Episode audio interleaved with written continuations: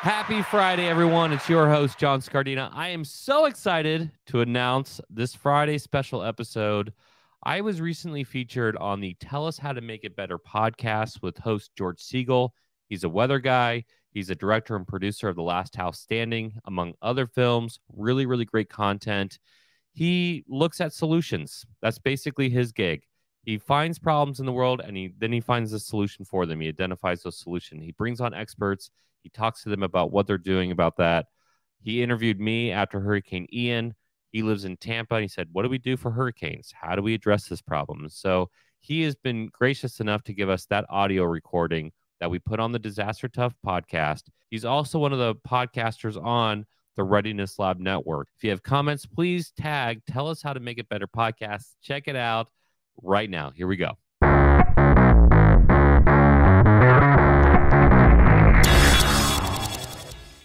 like my my number one job is to keep people alive, preventable death. That's number one. And the number two is getting them to return back to normal as fast as possible. And so, in terms of preventable death and hurricanes, there's a lot you can do to get out. You know, a lot of people should be rethinking their location. You know, anybody I'd like to say below 15 feet elevation, whether that's from a uh, the the coast or from a river or even a, a, creek you know if if you're you know you can have flash flooding with these very intense rains you know better be thinking you know what am i what can i do to mitigate the risk that i have? I'm george siegel and this is the tell us how to make it better podcast every week we introduce you to people who are working on real world problems and providing actual solutions tell us how to make it better is partnering with the readiness lab the home for podcasts, webinars, and training in the field of emergency and disaster services.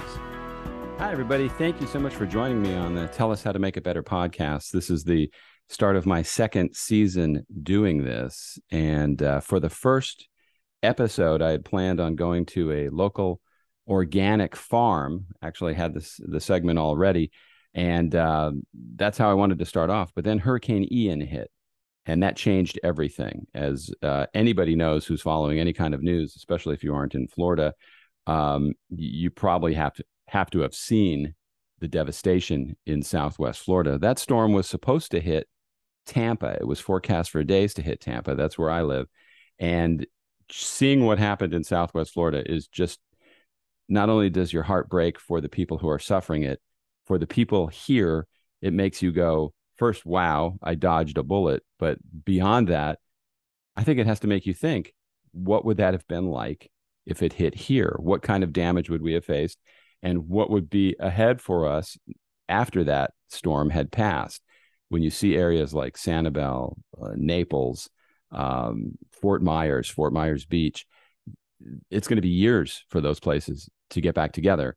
And so we know the tragedy there. We saw it in my documentary film, The Last House Standing, with Mexico Beach when Hurricane Michael just devastated that area. It was an older community. And, and so people here could go, well, that was a totally different situation. You can't say that now because it's not a totally different situation. We saw the path, we saw the blueprint for what could happen here. And so, what I find curious and what I want to focus on today is how will that change anything? What can people do? here to think differently. And here could apply to anywhere along the Gulf Coast. It could apply to anywhere up the East Coast, anywhere prone to a hurricane. And you could take it beyond that to anyone prone to a disaster in their area.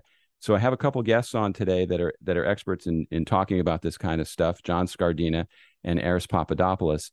And we're going to talk to them about their thoughts on Ian and what that means for other areas. Joining me is the CEO of Doberman Emergency Management, uh, John Scardina. Doberman focuses on protecting life, property, and continuity of operations through planning, operations, and training. John, thank you so much for coming on. Absolutely. Happy to be here, George. It's good to see you again and uh, big fan of your film. I appreciate that. The Last film, House Standing film. is what uh, John is referring to. And, and we did that film focusing on Mexico Beach, truly the last house standing um, really? after the hurricane there. And and John, you were kind of following along. I was making a, a montage of videos that I was posting mm-hmm. as we were preparing for that the the storm for Ian to hit here in Tampa. Those are kind of thrown out the window now. They're really they don't have the same impact because of the devastation that is to our south. First off, your thoughts on Ian um, in as a professional in, in this industry. So, uh, about 12 hours before Ian hit, I had a friend contact me and said, Tampa, Tampa Bay is going to sl- get slammed. And I, all I s- sent back to him was just wait. Uh, Hurricane Matthew, in particular, uh, reminded me that uh, hurricanes can shift at the last second. So the, the cone of certain uncertainty is real. And when we start playing into what the media tells us, and, and really, like I do this too, right? Like you, you look at the cone of uncertainty and you say, okay, in the middle path, Tampa. And so of course Tampa had to had to look out. But I, I think um gosh, I, my my heart just goes out to a lot of people who got slammed in Fort Myers and and down a little bit more south, I believe, and really across the state. Uh, you know, I heard stories from you know all the way up to Orlando, um, and beyond. And so now that it's getting in, back into warmer waters, uh, you know, my heart just goes out to everybody. But again, when it comes to hurricanes and the cone of uncertainty, just wait. Prepare all the outli- outlier areas as well, and uh, you'll be much better prepared. You know, I don't think that the meteorologists and the Hurricane Center are because I watch this stuff, you know, every second. And they were talking about don't just pay attention to the center, especially since the US model was on the left, the European model was on the right, going down where the storm ended up pretty much going, maybe right. a little further south than that. But it was in the cone. And so they weren't caught off guard. And I don't want to criticize or second guess anybody down there. They have a tragedy to deal with. What I want to focus on more is okay, so for areas like Tampa, it makes you go, you know, I thought we were as prepared as we could be. I, I thought we had all the things in place that would make it mm. less of a tragedy. And now I'm thinking, wow, does anything matter? If a hurricane like that hits you, are you just, it doesn't seem like anything that it just is frightening to see what happens. Those people's lives are changed forever. So uh, I will say, yes, there are things you can do and there's a lot you can do as an individual there's a lot you can do as a community um I, I, we talk about now this is kind of off off topic but act whether it's active shooters or hurricanes distance is your friend. As an individual like my my number one job is to keep people alive preventable death that's number one. And the number two is getting them to return back to normal as fast as possible. And so in terms of preventable death and hurricanes there's a lot you can do to get out. Uh, on the getting back to normal stuff, your film called it out. Building codes matter. Where you build matter. Insurance matters. The the reality is when a storm comes through like this, and it will come through, especially in her, uh, you know, Hurricane Alley, right, if you will, uh, Florida and the Gulf Coast. As these storms come through, this shouldn't. I, I saw a word on social media that really blew me away. The word was incomprehensible damage. And my very first thought was incomprehensible. Like I can comprehend this because we've seen hurricanes before. We know exactly what they do. Harrowing, yes. Terrible, yes. Terrifying, absolutely. But incomprehensible. We need to, as the professional side, we need to get much better at looking at building codes and preparing individuals and families for this kind of thing.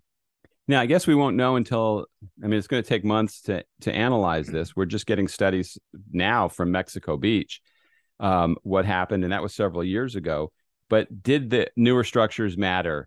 Did evacuation mm. plans matter? You know what we saw here in Tampa, and again, I say this is a great blueprint for us because you're never going to get a more clear cut example of what that southwesterly approach can do mm. to this part of Florida. It, this took the path that would literally wipe us out. So then you look at okay, where did people evacuate? A lot of people here went to Orlando. Some people went because they thought they could have a couple days at Disney World and Universal mm-hmm. Studios. Mm-hmm. Those people had more damage in Orlando than we ended up having here in Tampa. If you That's fled right. uh, further north and the storm took that northerly path, if you had gone to Tallahassee or uh, mm-hmm. you know anywhere up into Georgia, those places were in the path of the storm. So it's it kind of paralyzes you, going, "What do I do?" Go to Canada. Yeah. Even Canada got hit recently. Yeah. Yeah. Uh, well, you know, I talked to somebody who said, Hey, Tampa's going to get hit. You should head south, you know, go to the Keys. Well, the Keys got hit.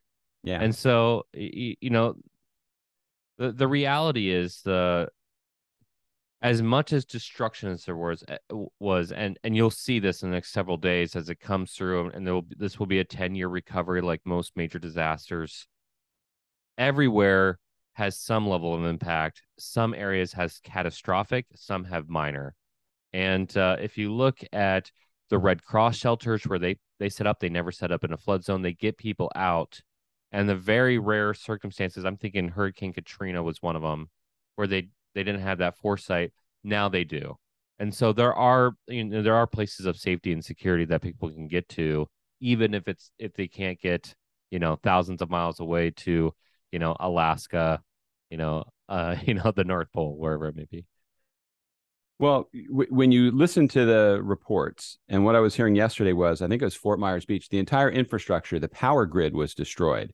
So it's not just mm-hmm. putting up some utility poles and getting power back. You can't right. get to Sanibel Island anymore. The road is is destroyed, and it's not like even after the earthquake in ninety uh, in eighty nine in San Francisco, where the Bay Bridge collapsed.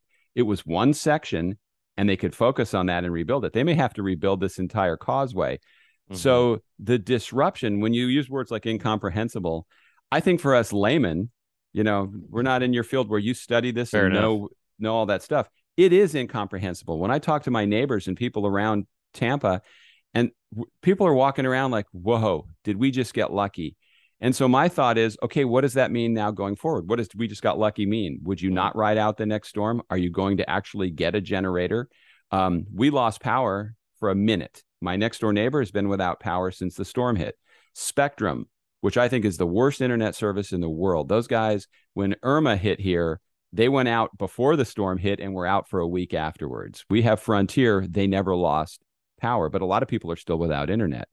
So we got a minor taste here, but does scaring people, what would that mean now for Tampa? I, I haven't, I'm going to interview the emergency managers here and people as they are able to have time down the road. But what changes? Because they seemed really prepared. I was impressed with the level of preparation that they were talking about here, but none of that would have mattered if that storm had hit here. Right. So going back to the incomprehensible comment, incomprehensible um I like what you said. From for the everyday person, yes, it is comprehensible. If if I go through, uh, you know, personal story, my my son had to go to the hospital. As an individual, it was incomprehensible. Of how do we get here? My my, I, I'm worried about my son. I'm worried about my wife. That those kind of things, and that's incomprehensible. For a doctor, it should not be. A, a doctor should be professional and understand the level of impact. Critical infrastructure impacts um, you know, like I said earlier, it will take 10 years to recover from a major disaster. Critical infrastructure is impacted. Uh, Puerto Rico is a great example. Maria went through, destroyed their critical infrastructure, power included, roads included, and you, you had another hurricane just go right through and it destroyed the same bridges that they put up. And so, what do you do? And and it is scary, right? Um, and I, honestly, Tampa Bay did dodge a bullet. I mean, and you're talking a real bullet here. Um, yeah. and so it, it's it's really it's really fascinating to see it from all sides of the angle, especially those local emergency managers. And hats off to them. Those men and women, they're probably already exhausted, and they'll be doing this for several more weeks, if not months, to to come. And so, um, all those responders, the, the linemen who go out there and restore that power, um, you know, you, you see you, you see the exhaustion, and so my call out for individuals when you when you see somebody sitting down in a subway, that lineman trying to eat a sub, please be patient with that person because you know they're probably pretty exhausted themselves. Yeah, you got to give people a little space because you have no idea the depth of what they're going through. Um, I'm just curious to see how things change here because when I interviewed people here, we were talking about what they did called the the Hurricane Phoenix scenario, which was hmm. done back around 2010. The population has exploded here. And I was reading how they did a reboot of it around 2020. And with the growth of this place, they rec- they said $300 billion worth of losses, 50 million tons of wreckage. Um, 70% of the businesses in Pinellas County would be destroyed, 60% in Tampa. Downtown Tampa would be under potentially 20 feet of water. All of right. South Tampa, 12 to 15 feet. Our house could handle 10. Many others cannot. Um, so, and, and, when I was talking to the emergency guys at, for the film, they were saying, well, people need a wake up call. Hopefully, Michael will be a wake up call. I don't know that anything changed here. There's no Mm. way to deflect water like they have over in the Netherlands. So I just don't know how Right. things are different. And what what paralyzes me, I'm not a lifelong Floridian. I'm just a big chicken who wanted to move to Florida and and loves it here. I consider this my home. But the two places I wanted to potentially move from here were Sanibel Island Mm. and Naples. Those are my favorite places. And it's just making me sick to see that and to think what that would have been like here. We would be living their tragedy. I was talking to a friend uh, who is on Pine Island, which is basically Fort Myers. Uh, if you look at Fort Myers Beach, it's uh, it's just uh, maybe five minutes down the road and uh, or across the water. And I was FaceTiming a friend. I said, "Hey, uh, you know, why are you still there?" Because you know, he said, "Hey, I'm hunkering down," and I I I texted him back and said, "W- "You know, you should get out." And he facetime me. He goes, "Hey, uh." I thought I was going to Tampa, and so I I thought I could stay. I thought I could ride it out, and it shifted, and now now we're stuck. And then you hear a loud boom, and the FaceTime died. He goes, "Oh," sh-" and he and he the FaceTime died. I try to get in contact with him again. I contacted a lot of our friends who are down there, first responders, um, and hats off to them. The urban search and rescue. Everybody lost contact. His family lost contact. Everybody lost contact with him and it was uh, the eye came through after the eye. I was trying to contact him. His cell phone was ringing, but I couldn't get a hold of him. Neither could anybody else. Well, 8 p.m. last night, um, uh, several buddies took down a boat and found him. House destroyed. He had a one-story house on the water. House destroyed. Uh, his boat was gone. Uh, his business. He operates a, a lot of equipment out of a trailer. His his trailer gone but they found him helping his neighbors. And m- the most amazing part of that is he asked for a few supplies and he opted to stay. And so that was 8 p.m. last night. Just just found him, and uh, it's it's it shows, uh, you know, even when you're in the the worst of circumstances, when you focus on other people, it's a way to survive. And uh, the next several months, um, will be a very difficult road for him. Um, and uh, you know, my heart goes out to him. And there are probably hundreds of those stories where, uh, you know, we we look at that. Unfortunately, um, experience tells me that unless you're in Fort Myers, uh, sometimes decision makers will think, "Well, we got lucky. We'll probably get lucky again," and that's just not the case. If you if you can wake up and and do a little bit then you can prevent this kind of stuff from happening. Well, was he in an older home? Do you know what kind of house he had? Was it concrete? Uh, I think it was a concrete home. He, he, I mean, I can only tell from the FaceTime video he was showing me. Concrete home. He had no windows towards the water. Uh, if you're not elevated, even a concrete home's not going to survive that kind of storm surge. not- the houses that are is. 10, 15 feet up at least have a chance. yeah, I mean, when he was on, the wind was already already going, and we watched a tree fall onto somebody's boat. Uh, you know, just on the other side. And I was like, "Hey, uh, you got to get out of here." So, but luckily he was okay, and unfortunately, some people are not. Um, but again, there are things we can do. Uh, New Jersey uh, woke up after Hurricane Sandy and said, uh, "Now it's against the law to build on the water." They put dunes. They they just they had destroyed all their natural dunes. They put the dunes back in, and lo and behold, big storms have come in there, and no surge. Surge is the thing that you know. You, you look at the two types of death in hurricanes. It's surge, and it's generators. Those are the two, uh, you know, number one causes of death, one and two. And so, if you can get surge to be minimalized, twenty feet of water in Tampa, that's that's a lot of surge to stop. And then, uh, you know, on the other hand, if you can teach people how to operate when there is no power safely, you could probably save a lot of lives that way too. Yeah, and you know, it's people that are on those islands or in those places that suffered this kind of damage. You know, like the people in in Mexico Beach in the last house standing. If all the infrastructure around you is destroyed, your life is still displaced. You just maybe are a little more whole than than everybody around you. I think what the interesting thing is for for people here in Tampa, you're always faced with that flight. You know, stay? Do I stay? Do I go down with the ship? I made that comment to you in a text, or do you get out of here and and save your life? But then you hear that people that left that there was looting going on, and Mm. immediately people know who leaves and they go and they rob their house. Or afterwards, if you want to try to protect what few things you have left and you can't get back. So it's a tough decision. I think next time for sure I would get my family out of here um, because the weight of that responsibility is just, I mean, I think I aged 10 years going, God, if this hits here and my family gets injured, I, I'm disposable, but I can't let anything happen to them. I mean, that's a that's a horrible feeling. If it makes you feel any better, you're not disposable to me, George. Well, thank you, thank you. Yeah, but it was a wake up call for you, right? I mean, you Oh, and. I were talking as well during it, and I was like, "Oh man, this meteorologist, he's a he's essentially a storm chaser. You have experience. You've also done things for yourself personally, and so you were you were looking to, I wouldn't say capitalize, but experience it and hopefully be okay. And I think it's also a wake up call to say, hey, you, you were going to move to these areas that were destroyed, and you're like, not worth it and uh, that's that's good for a lot of people. When it comes to looting, I, I've heard a lot of the stories of looting, but I've also responded to several Type One events, and the looting is a hundredth of what is reported. Uh, the the the suspect, yes, there are people who do that. Yes, it is horrible, and yes, it's stupid.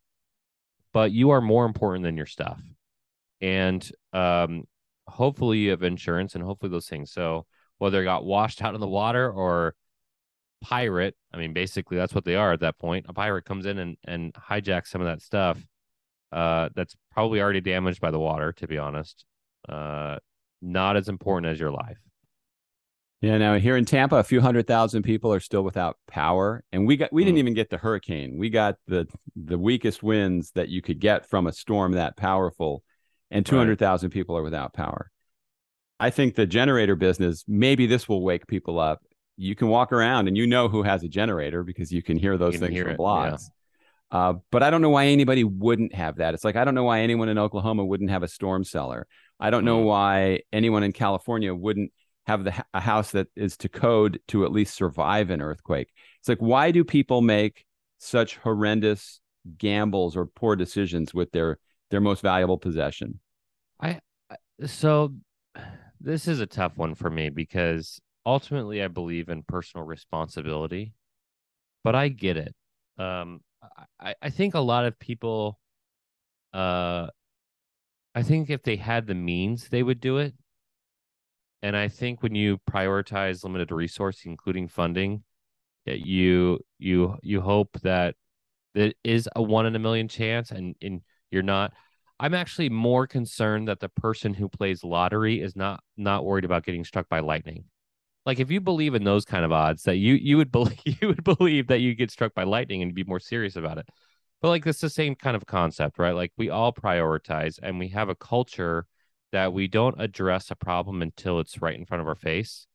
The problem with that my mentality though is that the the just the scope of how big these things are, you can't address it at the last minute. It's impossible. You have to do things when it's blue sky. Uh, uh, You know, President Kennedy said it best, right? The best time to fix the roof is when it's sunny.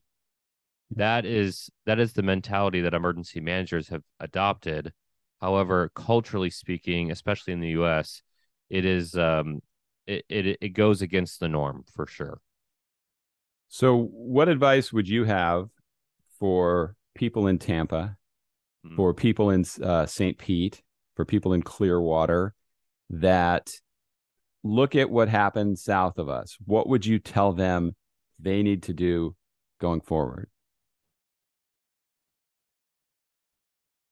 I think the number one thing I would tell people is uh first of all count your blessings. Not everybody was so lucky. And uh interestingly enough, if you have a, a spirit of gratitude, this is going to be kind of funny, but uh, when people are grateful that oh this time I was the one who got lucky, so I'm going to help out other people. I think when they start when people start looking at that, they get away from the fallacies of well never happen to me. I got lucky therefore i should do something so i can remain lucky. And uh if you want to be more specific um there there's companies out there that can protect homes. They they they have these barriers that you can put up. There's communities that I would I would go after go after. I would work with uh city, the city so much to say, hey, we were going to be under 20 feet of water. What are you going to do about it? And hold them accountable if they don't. Building codes matter, urban planning matters. Where you live and working with your neighbors matter. Uh, one of the biggest problems I have with doomsday preppers is they have this mentality that they can do it all by themselves. There's not a single case study in the history of the world where a person doing something by themselves doesn't drive them crazy. If you're alone, you will go crazy. It's much better to work with a community. Hurricane Katrina was a great example of that. There was a micro community in uh, Louisiana, a Vietnamese community. The average uh, recovery time in Louisiana was seven years. They recovered in like six weeks wow. because they all worked together. They found the supplies. They had the well, what I would call memorandum of understanding. They worked with different businesses. So, from an individual perspective, get to know your neighbors, get emergency supplies, have a plan, get out, all the basic stuff you hear all the time. Businesses, on the other hand, you're you said 40 70% of the businesses were wiped out. Nationally speaking, 40% of businesses, small businesses, don't come back after a major disaster. Having a, a business continuity plan, even with your competitors, saying, hey, if we both get wiped out, we're gonna see if we can survive together. Having having those those legal systems in place to be able to operate. Uh, insurance matters. Gosh, there's so many different things. People forget that insurance is a first come first serve. So the faster that you can get your insurance company involved, the faster you will recover. Even if you're like, oh great, I have insurance, I get to make a claim. Well, guess what? It might be like years before they get to you. Right. And water damage years later is pretty hard to prove. So it's, it's, uh, gosh, there's plans, insurance, get out, know your community. That's what I would say. Don't you find people have short memories? I mean, it's like when you're driving down the street and you almost get in an accident and you have that adrenaline rush and then you drive on and you forget about it. If you're, you know, if something bad happens, you you have a bad medical test and you think you have cancer and then you find out you don't people have short memories. That's what we've when we've interviewed people, mayors have said, yeah, five years from now, this will be a memory for people, and and they're going to go on. How do you get them to say, okay, this is not, this is real. Let's make a difference. Unfortunately, historically speaking, it takes another dramatic experience to do that. The best way to overcome that is through uh, training and exercising. And so, like, it keeps that memory fresh. Some memories sear, right? Fort Myers will forever remember this disaster. Uh, you know, uh, Louisiana, especially, you know, um, uh, New Orleans will forever mem- remember Hurricane Katrina. And, and there's several disasters like that. However, the adjacent communities need to be working with, interview, get to know, especially from an organizational perspective. It is now a responsibility as soon as this disaster is over responsibility of the community leaders in Fort Myers to warn and work with the community leaders in other areas to help it keep it fresh in their mind. I mean, look at World War II. We in Europe. This is again slightly off topic, but again, uh, a reference point. I was called in to work with NATO because they wanted to understand mass uh, population migration, right? Even the, even though they're seeing that with Syria, they're preparing for Russia to enter into Europe. All those lessons lost of Europe being destroyed, the, their infrastructure being destroyed, and how that population will react, all those lessons have been lost. And so now they're looking at emergency managers and saying, "Hey, you deal with you know large scale population change all the time. How do you how do you handle that?" So working with them. Wow. Well, you, you know, you hope it's the wake up call that really does get to people. I, I mean, I know it's gotten to me. I'm not affected by much. I'm pretty much a you know, a sarcastic, nothing really bothers me guy. Yeah. And I'm rattled by this one. And I, I can only imagine, you know, I'm, I, I can't really imagine how other people are going to deal with it or how they feel, but I hope they take it seriously. Well, let me let me change the table on you a little bit. What are you going to do differently? I think it'll change my plans how I would protect my family right after or, or when it, the disaster is before it happens, mm-hmm. knowing that they're in a place that they would be safe um, I think I want to reevaluate understanding what the flood level is because we think we would be okay because we have a newer home And I want to make sure that we've done everything we can to get to a place where if we ha- if that place will be safe, we can get back easily to try to to rebuild afterwards, I guess. Yeah, I think that's a great call out. You know, understanding the difference between a crisis and a disaster, you don't always have to let a crisis become a disaster. If you can think, your first line of defense is always the ability to think, right? And you're already you're already looking at the future like, okay, this is still hurricane season by the way. 2 weeks another system could pop up in the Gulf. And if that happens, leave. Just leave. Distance is your friend you know, you're talking about being on the outer bands and it wasn't really that bad. You're looking at the difference between that, what, a couple hundred miles, right? Between you. How far is Fort Myers from you? You know, it's it's a less than a two hour, it's about a two hour drive, maybe less. Okay. A two hour drive can, you know, ch- change your whole life. Yeah. Right. You can come back and survey the damage. And I hope that your home is never impacted. But if it is, I'll be the first one there to help you out, George. But well, I appreciate that. Seriously. You know, it, but it is it, it it it does change your thinking. And you know, I used to do a lot of live television where I was out in storms, and you mm. you had to be thinking all the time in in a disaster situation. You lose that ability, and most people are paralyzed during a disaster. You sit there going, "Now I can't think anything straight. I just want to watch the coverage." And, and you end up just doing nothing. And so the, you can't say enough how much you have to have a plan in advance. I was on a studio set just last. No, no, no. What was it? Five days ago. Five days ago, a a wooden prop. It was a large like crane essentially that was supposed to be uh hauling up rock, but the crane fell. It was unstable and it fell in the mud, and everybody got out of the way except for a 17 year old kid. I think he was 17. He looks up and he went like this. I mean, that would have put him in the ground essentially. I mean, literally. I mean, like a hammer into the ground. He's so small compared to the thing. But luckily, somebody screamed at him again, and he he got out of the way, and nobody got hurt. Is fine. But somebody said, "Hey, why don't you move?" He's like, "I wanted to, but all I could think was to do this." Yeah, and and that is the natural tendency. I, I think we also it's the same reason why, you know, if we see like a train on fire, we all want to watch instead of like get out. It's like it's like fascinating. It seems like incomprehensible. Going back to that word, like is this really possible? Like this is outside of the norm so much. Well, you fast forward and uh you know people people do this in hurricanes. They do this in every disaster even if they want to. This is why i'm a little more uh understanding than i used to be. Even if they want to they feel like they can't or they're just paralyzed by the the shock of it. Speaking of which did you see the weatherman who was hit by the tree?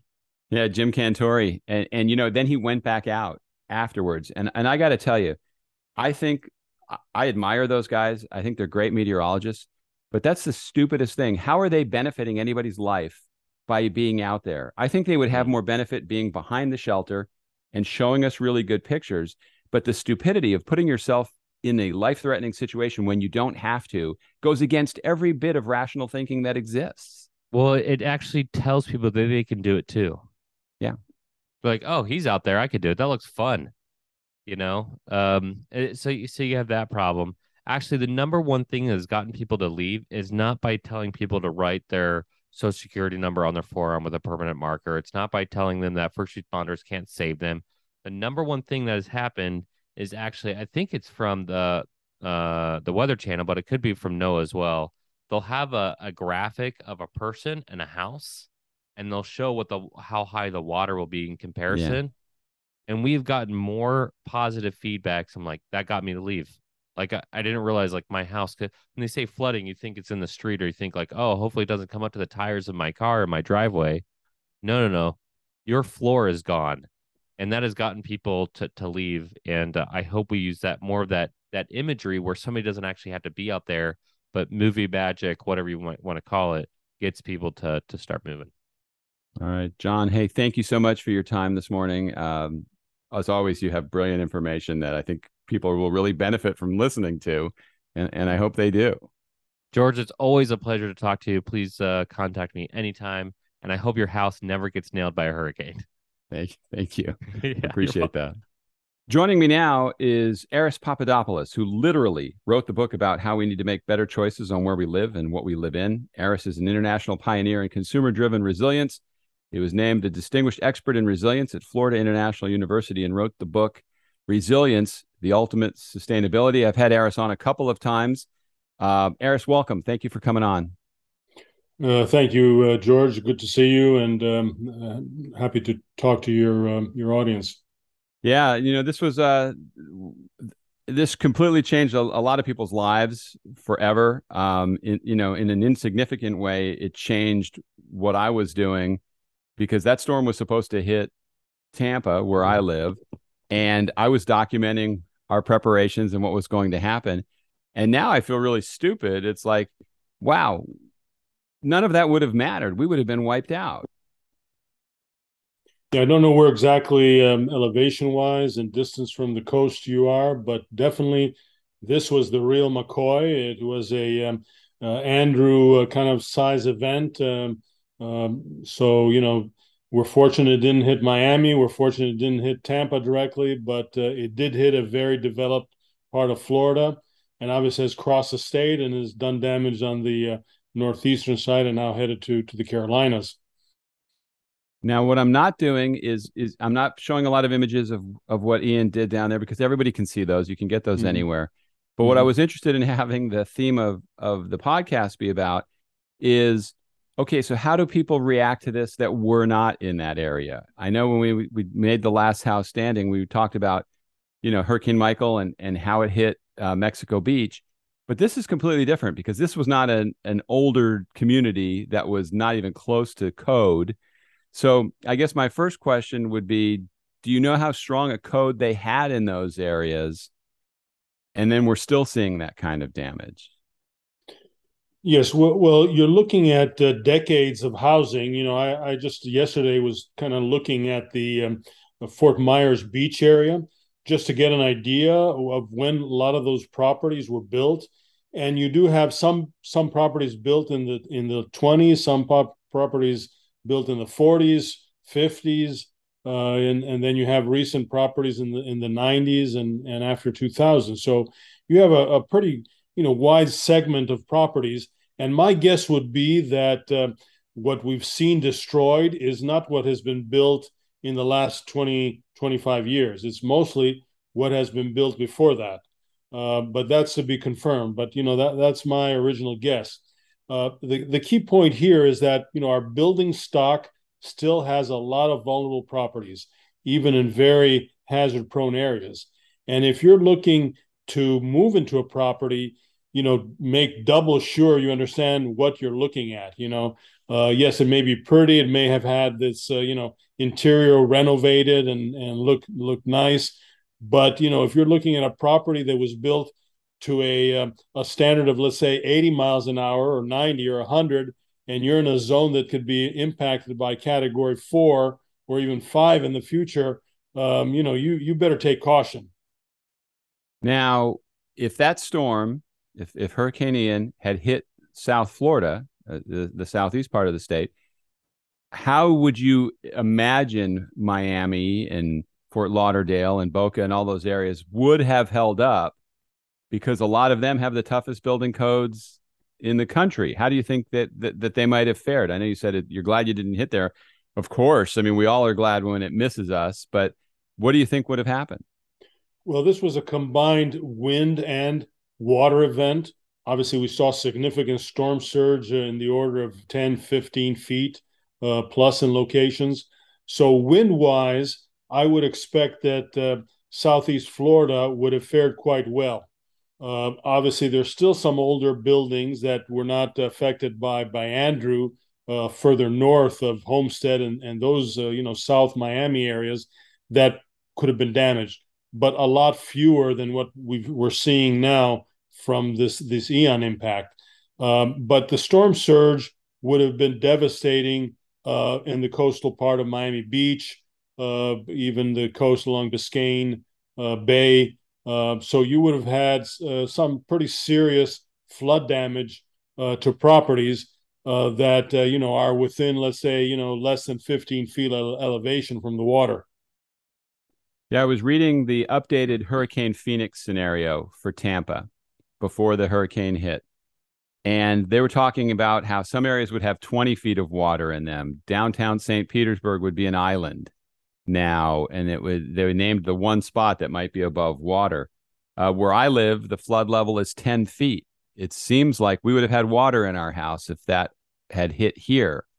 Um, how do you think this is going to change people's mentality going forward? I know it's changed mine. Um, I'm not a lifelong Floridian, but but this is my home. I love this place, mm-hmm. but it it scared the hell out of me. Well, you know, I know it's scary, and I know it's a it's a moment people kind of think, but it's an it's important for us to think about that. You know that that's one of the most important thing choices we have to make as individuals, where we live and w- in what uh, we live in. So, you know, a lot of people should be rethinking their location. You know anybody i'd like to say below 15 feet elevation whether that's from a uh, the the coast or from a river or even a, a, creek you know if if you're you know you can have flash flooding with these very intense rains. You know better be thinking you know what am i what can i do to mitigate the risk that i have? And obviously people that are in homes that were built to lower standards of wind uh, particularly you know within a, a few miles of the coast uh, should be thinking the same thing. You know, uh, what do I do? Can can I do something, or do I need to tear this, uh, you know, house totally down and rebuild from scratch and do things differently? So I think that that's a, an important thought. I mean, other people may say I'm packing up and leaving. You know, I'm headed heading for higher ground, so to speak. Yeah. Uh, but for those who stay, uh, I think it's important to say, you know, what am I going to prioritize? And second, you know, how do I get, you know, the funding to to do that? Um, you know, obviously, there's been a lot of appreciation uh, in Florida during the last uh, two three years. A lot of people have moved during the the COVID uh, crisis uh, from the north to the south. Um, so you know, a lot of properties have appreciated. A lot of people are sitting on you know much higher equity. Uh, land has appreciated. Um, so you know, can you use part of that equity to say, okay, I'm, I'm going to build either an add-on, uh, you know, and and if I'm a two-story house you know i'm converting the existing first story to just you know uh, an open area uh, you know for ping pong tables or whatever um, you know but something that you know i don't care if it floods or not and i'll just use the second story of the existing house and then i'll add on something stronger next to it or right behind it in which you know i'll, co- I'll kind of connect the second floor and that's where i'll live now all the newer homes that are being built in south tampa and around tampa are a, they have to be 10 or 11 feet. I think they might have raised it in some areas to 11. But if Ian had hit here, you know, I'm probably half a mile from from the bay, not from the coast. Mm-hmm. You think we would have got 15 feet of water here? Um, and then it's all the damage that p- piles into your house from other structures that are older. Mm-hmm. We, I, I, would say Tampa is very much like Naples and um, Fort Myers in the sense that you have that mixture in the community, you have the really old homes and the really new ones. And it, it's a scary blueprint because that was the exact path that is our doomsday path here. Mm-hmm. Yeah, and and and so much of this depends on terrain. Uh, you know, the the the water moves uh, along what is its easiest path, and, and its easiest path is not to climb up, is to just to go in the the lowest part of the the terrain. So, you know, if the terrain is totally flat, theoretically, you know, the water will spread evenly unless there are obstructions that we have built. But let's say that even, you know, west east of the bay where you are, let's say it's just a little bit hilly, you know, uh, just some, you know, some areas a little higher, some areas are a little lower. You know, the the water will tend to go in those lower areas. I mean, those areas will be where the water is kind of reaching in, and if you're there, uh, you're going to feel the impact of that surge as it floods the bay and kind of makes its way further, um, you know, inland, and and could be affected by wind. If the if if the wind is behind that, you know, kind of moving it, it will push the water uh, much stronger inland than it would be if if the wind uh, is not behind it. Uh, so you know, um, I mean, th- these are all things you gotta you gotta think about when you're planning the future. Um, and uh, you know uh, the tough decisions for everyone, and, and I guess you're made you're in the, in that thought process yourself. Yeah, when we were making the last house standing and we were talking to local officials here, they were saying, well, Hurricane Michael hopefully is a wake up call. And I know that those professionals do a lot of stuff behind the scenes that we probably don't know about. but it seems like a lot of the stuff they do is preparing for how to handle after the storm hits. Mm-hmm. Mm-hmm. If they're doing stuff in front of that to make us safer, I, I'm not aware of it. And so it, it might exist, but I just don't know about it. How could this not be the ultimate wake up call to everybody? Yeah. I mean, you don't get, I know a lot of lifelong mm-hmm. Floridians mm-hmm. like, ah, it, it's very hard for a storm to hit Tampa because they turn to the right. But yeah. this was close. Well, you know, again, you know, we focus on the response, we focus on the, you know, often the, the hazard too much. We don't focus on what we are responsible for, which is our own development. And, um, you know, that that is not talked enough and it's easily forgotten. Uh, but, you know, there's one thing that uh, is very clear to me. The insurance industry is going is, is facing already was facing troubles before Ian.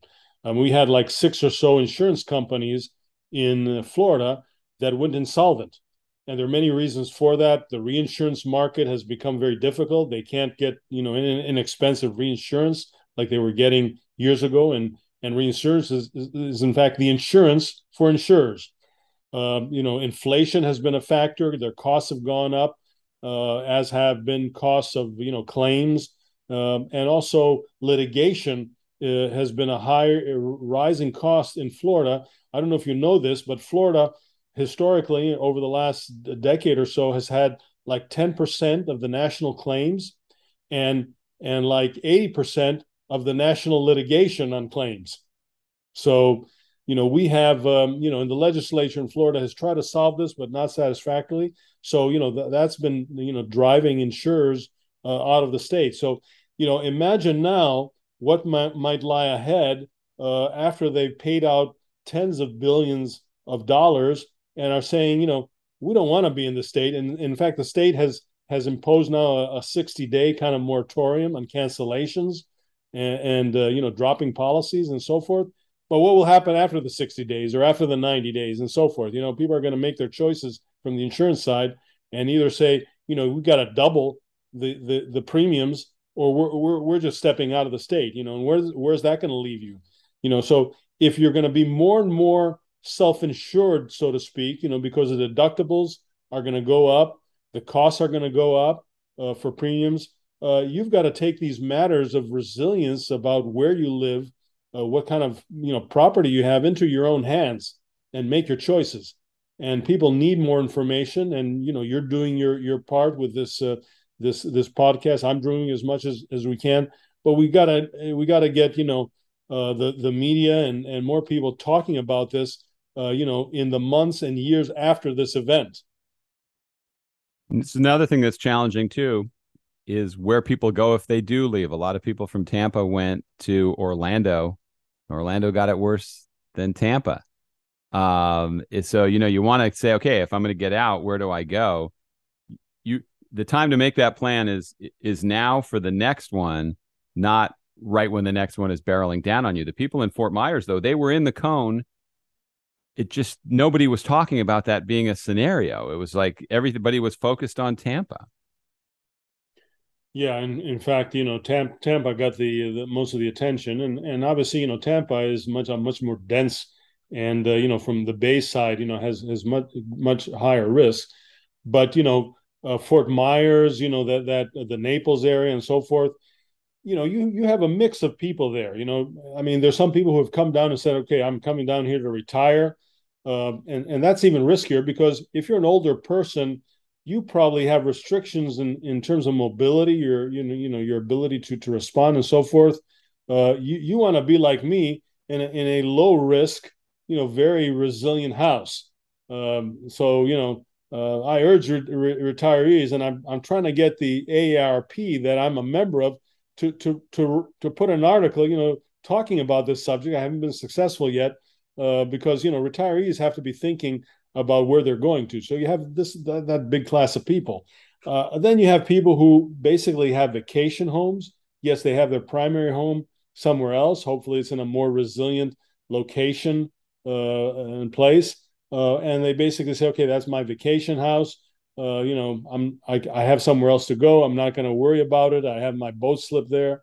Um, hopefully, some of them have the financial capacity to uh, to afford a you know uh, this kind of loss. then you have people that you know are in the lower kind of uh, uh, levels of of um, of economics that basically live in manufactured houses and mobile houses. You know, those are really I, I call them like uh, you know uh, basically live in coffins. You know, they they are the first that are going to get wiped out, destroyed. You know, and and hopefully they have the sense to evacuate quickly because they are the most vulnerable. Um, so you you know you still have a lot of those, and and I can't believe how many manufactured and mobile homes we have in vulnerable states like Florida. You know, now, you know hundreds of thousands. in fact, you and you and I have talked about this before. Okay, what kind of memory do people have? You know, Michael might not have been enough of a wake up call for people. Now we have Ian. When I've talked to people after a disaster, some of the officials or the mayor or whatever will say people will forget about this in five years, um, and and they'll just be going on with their lives but not the people in Naples and Fort mm-hmm. Myers mm-hmm. and Sanibel. I mean, it's it could be five to ten years before those areas, and some of them may never recover based yeah, on what yeah. we're hearing. So mm-hmm. you have people have to understand the path to recovery, maybe maybe never. Yes, exactly. And and as we saw in in New Orleans, uh, some people may just pick up and leave for good, you know, and and that can affect obviously uh, businesses, the economy, uh, et cetera and and you and I worked on um, you know this uh, Mexico Beach kind of you know post disaster you know uh, survey. Uh, we saw there the difficulties people had, and and these were generally you know it was a small area, and these were generally middle income uh, people you know with with um, you know uh, decent incomes and so forth. And it's taken three, four, you know, maybe even more years to recover and the difficulties they faced even when they were insured uh, to collect uh, the funds they needed to uh, to rebuild. So, for people that are not in the areas that were hit, what advice would we leave with them for how they should process Hurricane Ian? Because the people that are in it, there's there's not much we can do for them other than give financial support and and and support any way we can. But for the people around there, like the people here, the people in South Florida, what advice would you have for them? Well, the first step is to do a self assessment. You know, I must think of it like a health assessment. You know, uh, you know, you you go through a you know you you you hear about a friend, let's say, who had a, a severe uh, you know health issue, and you look at yourself and you see the similarities, and you kind of say, you know, I've got to change my lifestyle. You know, if I want to uh, extend my my my life, you know, and and uh, and and and live uh, in a proper way. Uh, so we need to do, you know, each of us needs to do a property assessment, and um, you know, I, I'm I'm trying to provide tools for doing that uh, on my website, buildingresilient.com. You know, I have the uh, buyer's guide. I'm I'm working right now on kind of an adaptation, kind of self uh, exam, a, a self quiz that you can take, you know, to see whether you should be adopting early uh, and and if yes, what kind of adaptation you should be be doing. Uh, other resources include uh, online and are for free flood factor. Uh, go there and check what your flood risk is. Uh, you know, you just have to enter your property. They're not going to try to sell you anything. It's a nonprofit, you know, and, and they have suggestions there too as to what you can do. So, you know, doing a self assessment, I think wherever you are, is the first step and then developing a, a, plan, an action plan. And if you are planning to spend any money on your house, um, you know, any renovation money, make sure that you prioritize items that will make your house less vulnerable, that will make it more resilient. Yes, you may like that, uh, you know, uh, kitchen to uh, that new kitchen or that, you know, fancy bathroom or doing something cosmetic, but you know, you're going to lose it all if you know what you're sitting on is a vulnerable uh, property. So you know the first priority should be you know uh, do I, if I if I need to replace a roof, let me go to a hurricane rated roof instead of just a code roof. You know the code may say you're good with a roof at 130 miles an hour, but maybe you should put a, a roof that's for 170 miles an hour. You know, uh, windows and doors and garage doors. You know, the code may say, okay, you can go with an ordinary door that's good for um, you know 100 miles an hour, 110 miles an hour. But maybe you need to put a, a, a hurricane rated door and windows and, and be safe on that side. So all these kind of things, you know, there, there's a whole list of, of, of things that you should be prioritizing uh, if you're looking to stay in that house and renovate it. Obviously, if you're in a low uh, location, you know your your choices become tougher because they become more expensive. Uh, you know, number of people are looking at elevating homes, and yes, you can elevate a house, you know, but depending on its size and its weight, uh, it may cost you know a couple hundred thousand dollars uh, to do that. Uh, or you, if you if you're permitted to build more on that uh, you know site, you may add on, you know, as I mentioned earlier, um, a, a, new uh, extension to the house uh, that that will be more more resilient. So you know the, there's a there's a list of choices. Unfortunately, you know we don't don't have that many people helping uh, homeowners kind of go through that. It'd be more useful if if governments spend time helping uh, consumers in that rather than telling them, okay, make sure you got your medicine, make sure you got your you know bought your water uh, things like that. You know, I mean, they they they tell us, you know, the the stuff, you know, just a, a few days uh, before the event, but sure. then they forget about us during the rest of the year. And of course, all that goes out the window if you have a 20 foot storm surge and the infrastructure of your community is entirely wiped out. Um, even the best planning can lead to a bad uh, outcome. Yeah, there are certain areas that unfortunately maybe we have to return back to nature eventually. Yeah, and and and uh, I think one of the most important things for people to take away is you make the plan in advance because I can tell you firsthand as it gets closer to you, your brain doesn't work the same way. You are re- captured by coverage, watching what's mm-hmm. unfolding, mm-hmm. and you're almost paralyzed to the point of that's not the time you want to start going. Okay, where could we go? What should we do? And you do that on a nice day. Exactly. Aaron, hey, yeah. Um, I, I, appreciate you coming on. Um, as always, a bunch of great information, and I encourage everybody to read your book, uh, "Resilience: The Ultimate Sustainability." That that should be a must read for anybody that wants to have house anywhere. Thank you, George. Appreciate the the plug, and uh, you know I'm here to help uh, communicate this. This has been become my my life purpose as a retired construction veteran and also a World Trade 9/11 survivor to to communicate to the public what they can do. Thank you so much for listening to today's Tell Us How to Make It Better podcast. Certainly a, a, a very sad and tragic situation that, that people are going to be experiencing now for, for years.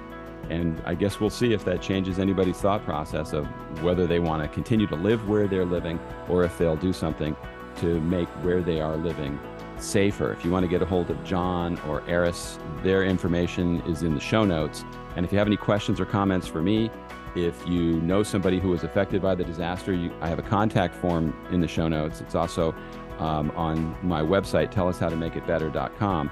And if, they want to talk, if they want to uh, talk about their situation or what they're going to do going forward, I would certainly love to hear from you and hear from them. So uh, that's there for you to reach out. Thanks again for listening. We'll see you next time.